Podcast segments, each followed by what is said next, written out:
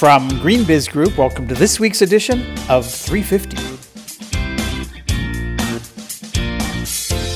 I'm Joel Makower here at GreenBiz headquarters at 350 Frank Ogawa Plaza in downtown Oakland, California. On this week's edition, is synthetic biology sustainable? Overdriving your headlights on climate risk, a climate action moonshot, and a clear cut case for business action on deforestation. We're branching out this week on 350.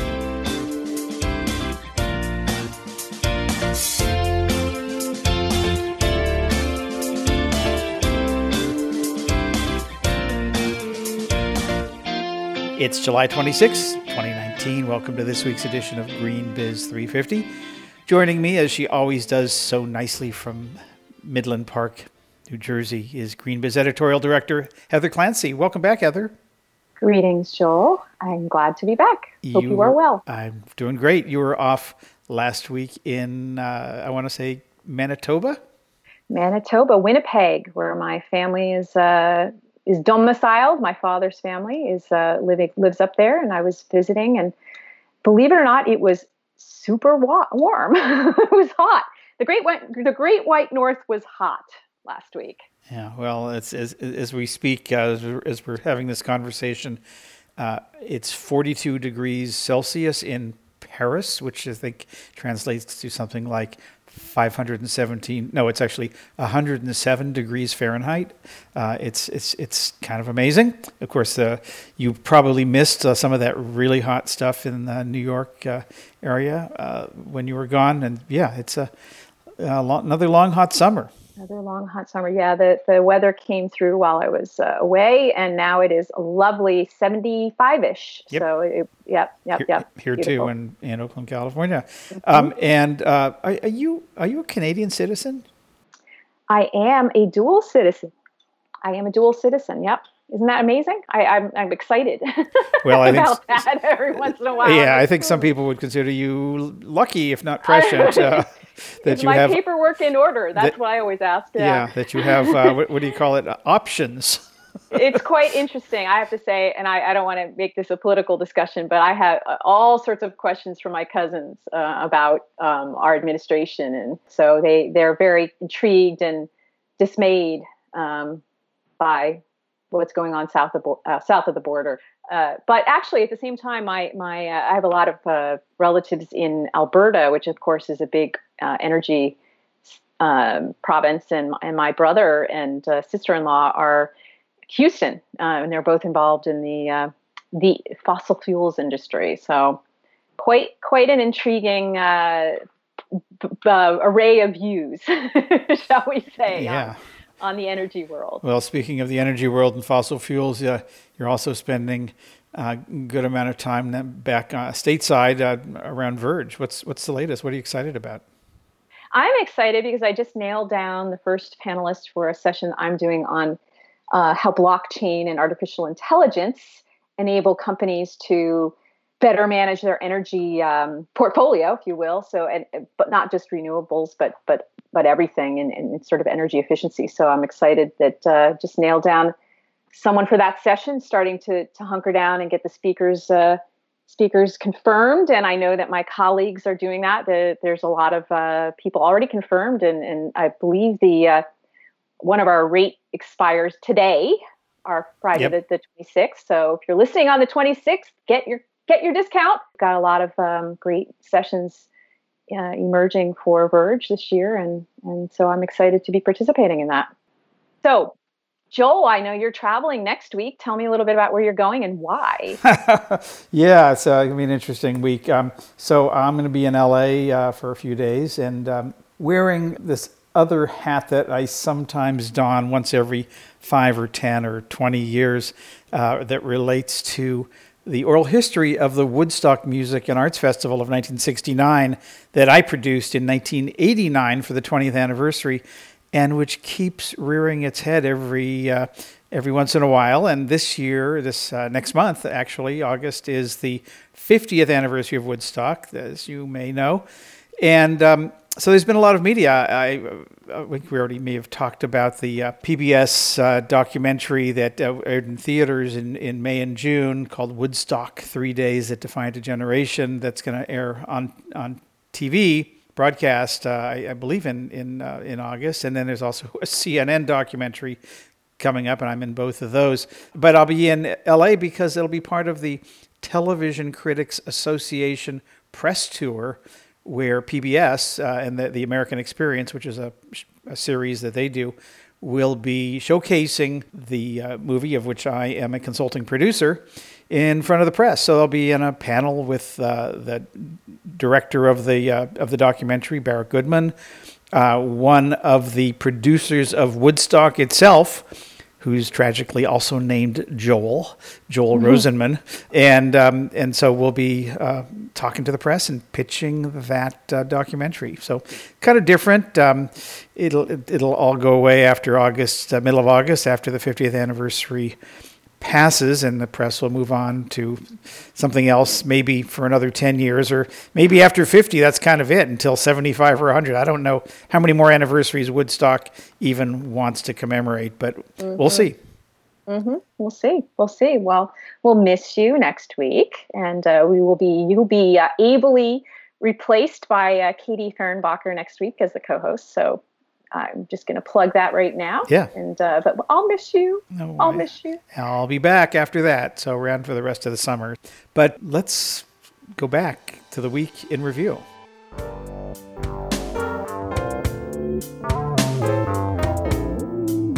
Well, let's start off this week talking about synthetic biology, SynBio as it's sometimes called. Uh, Meg Wilcox wrote a great piece, a GreenBiz contributor, wrote a really interesting piece called Just How Sustainable is That SynBio Startup? Now, synthetic biology is this mashup of, of biology and engineering and design and chemistry that's looking to uh, potentially revolutionize agriculture, energy production, water filtration, a whole bunch of other resource intensive industrial processes and we wrote about this in the State of Green Business report in 2018. But what Meg's writing about here is that questions remain about the unintended consequences of synthetic biology, as well as consumer attitudes towards goods made with altered genes, uh, aka GMO or genetically mm-hmm. modified organisms. Yeah. And the big question, I think, is what's the difference between synthetic biology and, let's say, GMO corn? This is an intriguing story for me, and I, there were a couple things that that popped out um, as as particularly concerning, but also intriguing, um, which I that I did not know. I didn't I hadn't thought about before. One of them was the the notion that the um, the the thing the genes and or the bacteria or whatever you're altering actually reverts back to wild. So you modify these bacteria, uh, for example, um, in uh, you know something like a milk pasteurization process, and that when they're not in the lab, they they could go back to to the the the traits that they they normally had. So that was that's one of the things I think we don't know enough about and and how how that will react over over gene generations. You know, it's sort of the Darwinian, like what happens to things in in nature and so forth. So that's one thing that I, I hadn't really thought about. And the other thing that I that I hadn't thought about was just sort of the the notion of um, are you taking away from from a, a a, a human. Um, so, like for example, if you use synthetic vanilla, are you you know depriving farmers of their livelihood, um, especially when they're super vulnerable from climate change anyway? So, I think that's something that that people, companies, and people are starting to think about is if you use a genetically uh, engineered ingredient. Um, what what's the human consequences, not just for you know human health, but human livelihoods? Yeah, and, and and of course with GMO corn and some of its other some of the other uh, GMO crops, there's issues around biodiversity loss and soil health, water pollution, and other things. But the big difference here, because and I think one of the fears here is that we're tarring uh, both synthetic biology and and GMO farming with the same brush, um, is that there's a, a I think a difference, and this is partly my opinion, but partly based on fact, of what happens in an open field, like a crop and grown outside, or in a closed environment in a steel tank, which is where most synthetic biologies take place uh, within a lab. Nothing gets out, and often, in fact, uh, the the uh, genetically modified organism actually dies during the fermentation process that is often part of uh, of synthetic biology, where it's sort of like brewing beer that there's a, a, a, gene that's inserted into a yeast, bacteria, or algae cell, and it, it, it ferment, ferments, and then it, it kind of dies and moves on, and leaving this new product behind. So, for example, um, the Impossible Burger, right, which is mm-hmm. getting a lot of uh, of uh, just fanfare and, and uptake on Wall Street. Um, mm-hmm. It contains an engineered heme, it's called. It's a mm-hmm. protein originally derived from soy plant roots that give it the look and feel of meat. That's a synthetic biology product. Mm-hmm. Um, and, mm-hmm. and there's a number of others. And of course, that stands to supplant um, uh, animal beef and, and other animal products and potentially make uh, you know high quality protein available uh, to those who don't have access to animal products. There's a you know great disruptive potential here. How do we think about that? Is that the same as GMO corn? And so this is a really interesting area, and I would, would really appreciate that Meg took this on and asked and partly answered at least some of the big questions, but definitely raised some of those concerns and uh, health, and as you said before, the social impacts of some of these things. So great piece. Uh, really yep. appreciate that she took that on.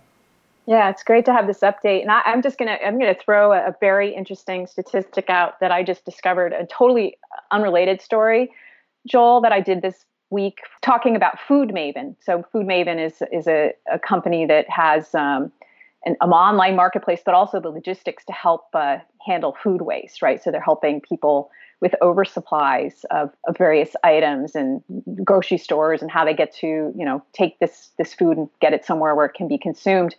And one of the things that fascinated me was what um, the ceo told me that half of the food waste that they're dealing with half is protein.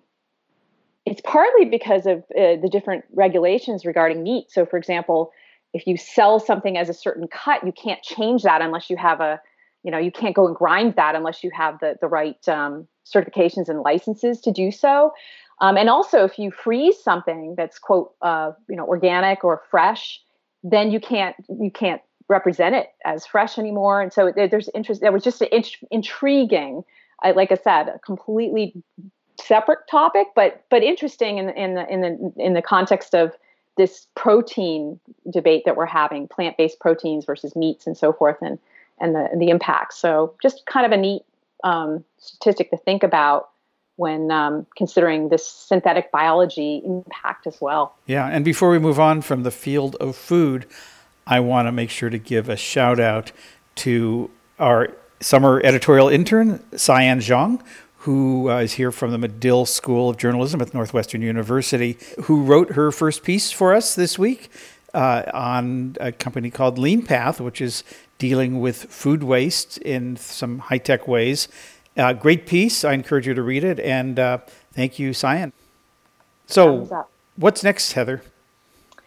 So next is I, I just I, I, love uh, Kathrin, our, our, editor at large, Kathrin Winkler had one of her pieces in this week, and um, I just love Kathrin because she's just you know, she's very refreshingly straightforward. and she always comes up with these great Im- images. And the piece that she wrote this week is Overdriving Your Headlights on Climate Risk.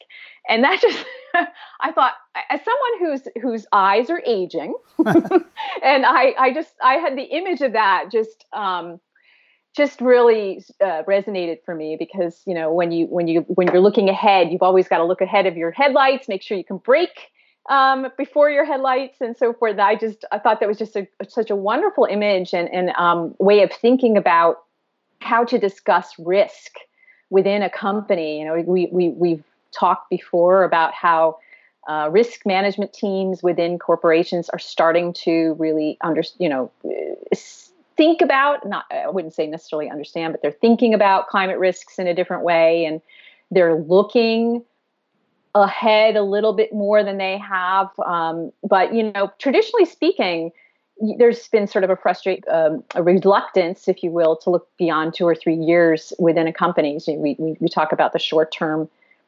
expectations of Wall Street and, and companies tend to, to think very short term and what's what what can I optimize in this next cycle and quarter and a couple years out and it's very difficult to get organizations thinking in sort of the long term frame that is required for for handling climate risk. So this is one wonderful way of uh, framing the issue and uh, thinking about maybe how to discuss it within your own, own organization. It's one of those. Every time I, every time someone suggests a way to talk about something that's that's more straightforward or simpler or whatever, I just I I love hearing about it because, as you know, we we all hear th- hear messages in different ways and the more ways different ways that that the sustainability professionals can talk about something i think the better because what will resonate with one person might not resonate with another but you know you might finally get through to someone who's been reluctant to think about something. So it just it just struck me as a, as a, a different way to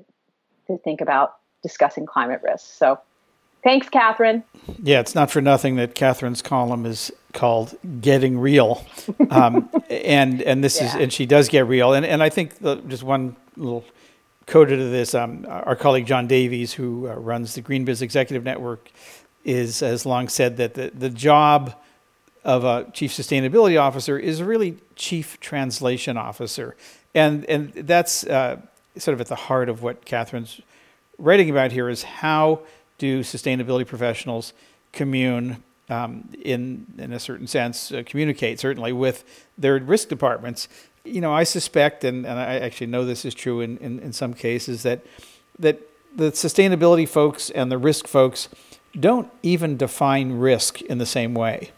And that obviously creates the conditions for you know dysfunction or at least a, a, not very helpful conversation between the two when they talk about what is the risk of us doing something or not doing something when it comes to climate change or, or any other environmental or social issue that, that, that comes along. And I think that this illuminates uh, in the headlights uh, the, the, the challenges here and a little bit of how Kathrin dealt with it when she was a CSO at the tech company EMC. So good on you, Kathrin. Thanks for bringing this to light.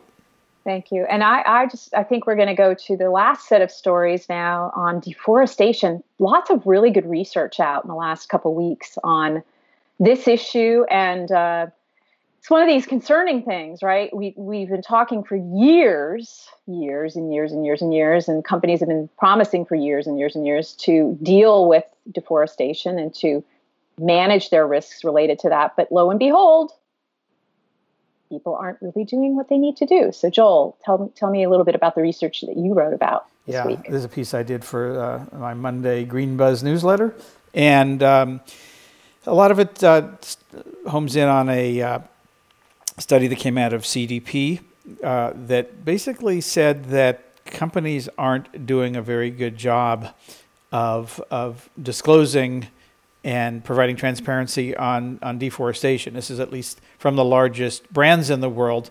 And for all the talk about zero deforestation or zero net deforestation, all those terms, 70% of companies failed to report critical forest related information requested by shareholders or, or purchasing or customers, basically. Uh, and more than 350 companies uh, consistently failed to report over the past three years. So they said, CDP said that despite global commitments and mounting public pressure, companies are still unaware of mm. deforestation risk, or if they're mm. aware of it, they're not saying so.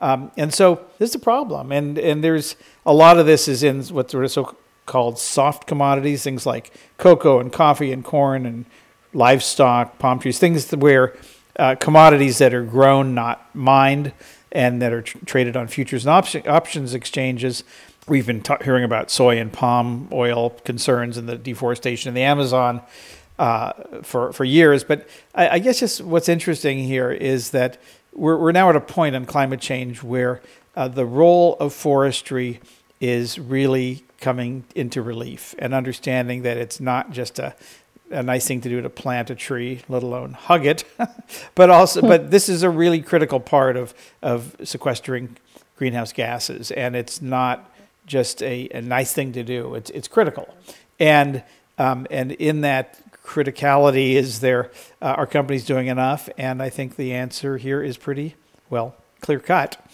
The answer is no. oh, Joel, uh, good pun. But uh, yeah, I th- th- yes, one of the things that really struck me was that the interrelation of this. Right, if you go back to the carbon removal debate and discussion that we're having, um, this is very much related to that because land use and forests and so forth are obviously huge part of drawing down the carbon that's in the atmosphere already. And so acting on this is more important than ever.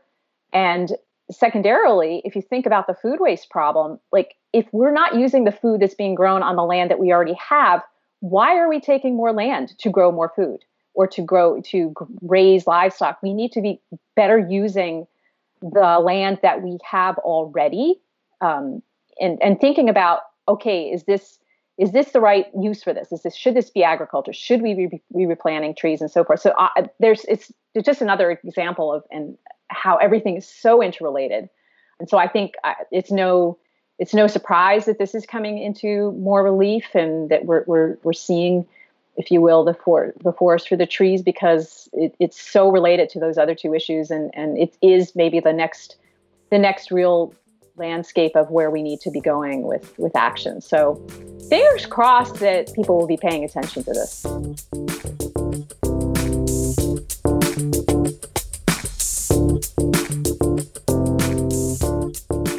This week, we ran a piece by GreenBiz contributor Sue Liebeck about Cool Block, an organization whose mission is to change the game on climate one block at a time. Sue serves as Cool Block's platform director, and she's here with me now. Hey, Sue. Hey, Joel. So, give me the elevator pitch. What is Cool Block? So, Cool Block is this radical program that allows neighbors to come together and to take action together around resiliency, planet friendliness, low carbon living, water stewardship, and livability enhancement, and to do it in a way that they enjoy and that builds, rebuilds the social fabric on the block that our culture has lost in this global time. So these are literally people who live on the same block. They come together, and what, what do they do? They get they do a program. They meet every couple of weeks and they go through a structured program. Within the program, there's lots of choices. So they go through a couple of uh, weeks of looking at resiliency. They go through several weeks of looking at low carbon living and retro retrofits of their homes if they have the power to do that. They spend a couple weeks on uh, water stewardship and then they get into livability issues, which is things like addressing safety, addressing uh, social activity, addressing cleanliness on the street, addressing uh, resource sharing um, in the immediate community, you know, knocking on the door for a tool instead of um, necessarily going to the store and buying a new one. So that is what happens actually. And then the group continues to meet at whatever pace they like, and whatever pace they like, they are already connected. They are a changed, they are a changed community. They're a community. So you have a background in organizational development and psychology and a number of other things that you bring to this beyond your tech chops and sustainability uh, knowledge. Um, what's going on here from a sort of a personal basis that makes this work? Personally, what CoolBlock ends up doing is integrating a whole lot of things. Very personally, it integrates, as you just described me, all of the different uh, disciplines that I work in. So it's a very integrative role. But the platform itself is designed to be an integrative platform for everyone who participates in it. One level of integration is that the different themes I described are actually the um, literal integration of five different proven programs that have been developed over the years and tested over the years by the Empowerment Institute and by its creator, David Gershon. So it is the integration of those programs. The platform integrates not only neighbors on a block, but those blocks into their community and those actions into the local resources, city policy and programs, Uh, local nonprofits, local businesses that are offering things that enable people to take these actions successfully. And so it's really activating the community around these themes and doing it in a way that builds people's quality of life at the same time. So, when this really works, when this is successful, what's the story that these neighbors get to tell? They get to tell a, a bigger story than they realize now.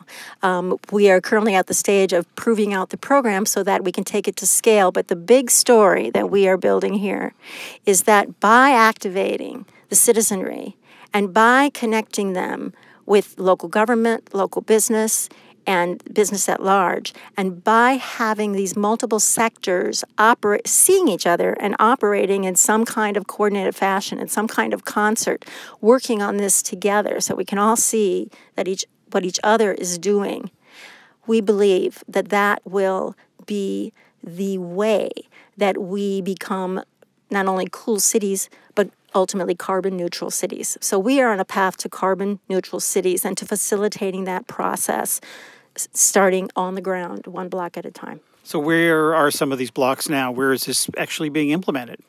So, we did small, successful pilots in Palo Alto, Los Angeles, and San Francisco. We have done some additional pilots and are continuing to do pilots around particular configurations to test out certain things in Palo Alto. Palo Alto has um, taken this this up with us in a very partnered way. We have done some work with. Um, the University of California in Santa Barbara with a student community there that we plan to take forward. And we have other cities in um, Southern California LA, Santa Barbara, others that want to move forward with us. We also have people asking us every day whenever they learn about it. They say, Can we do it here? We currently are pushing back on that because we're focusing on California. We're focusing on getting ready to scale effectively and to scale in about five cool cities on a path to then opening it up to any California city that has a climate action plan to become a cool city and get on a path to carbon neutrality. Still, we have a few people outside of California that just we can't resist, and we're we're going to be supporting some pilots in neighborhoods outside of California as well. So this is a way for cities that have committed to climate action or climate neutrality to implement those at the at the household level. Absolutely. This is the way to operationalize all your good ideas and to connect everything that you're doing structurally at a local government level and in your uh, local economy and connect that with your citizenry so that you are all activating each other and empowering each other to be successful. Cool. I think so. Sue Liebeck is platform director at CoolBlock. You can learn more at coolblock.org. Thanks, Sue. Thank you, Joel. And that's our 350 podcast for this week. You can go to greenbiz.com slash 350 and you'll learn more about the organizations, stories, and events we mentioned this week. While you're there, check out our other podcast, Center Stage, the best of live interviews from GreenBiz events. Our email is 350 at greenbiz.com. Heather will be back next week, but as she said, I'll be traveling, so Katie Fehrenbacher will be sitting in as co host. That'll be fun. Uh, until next week, from all of us here at GreenBiz Group, I'm Joel Makower. Thanks so much for tuning in.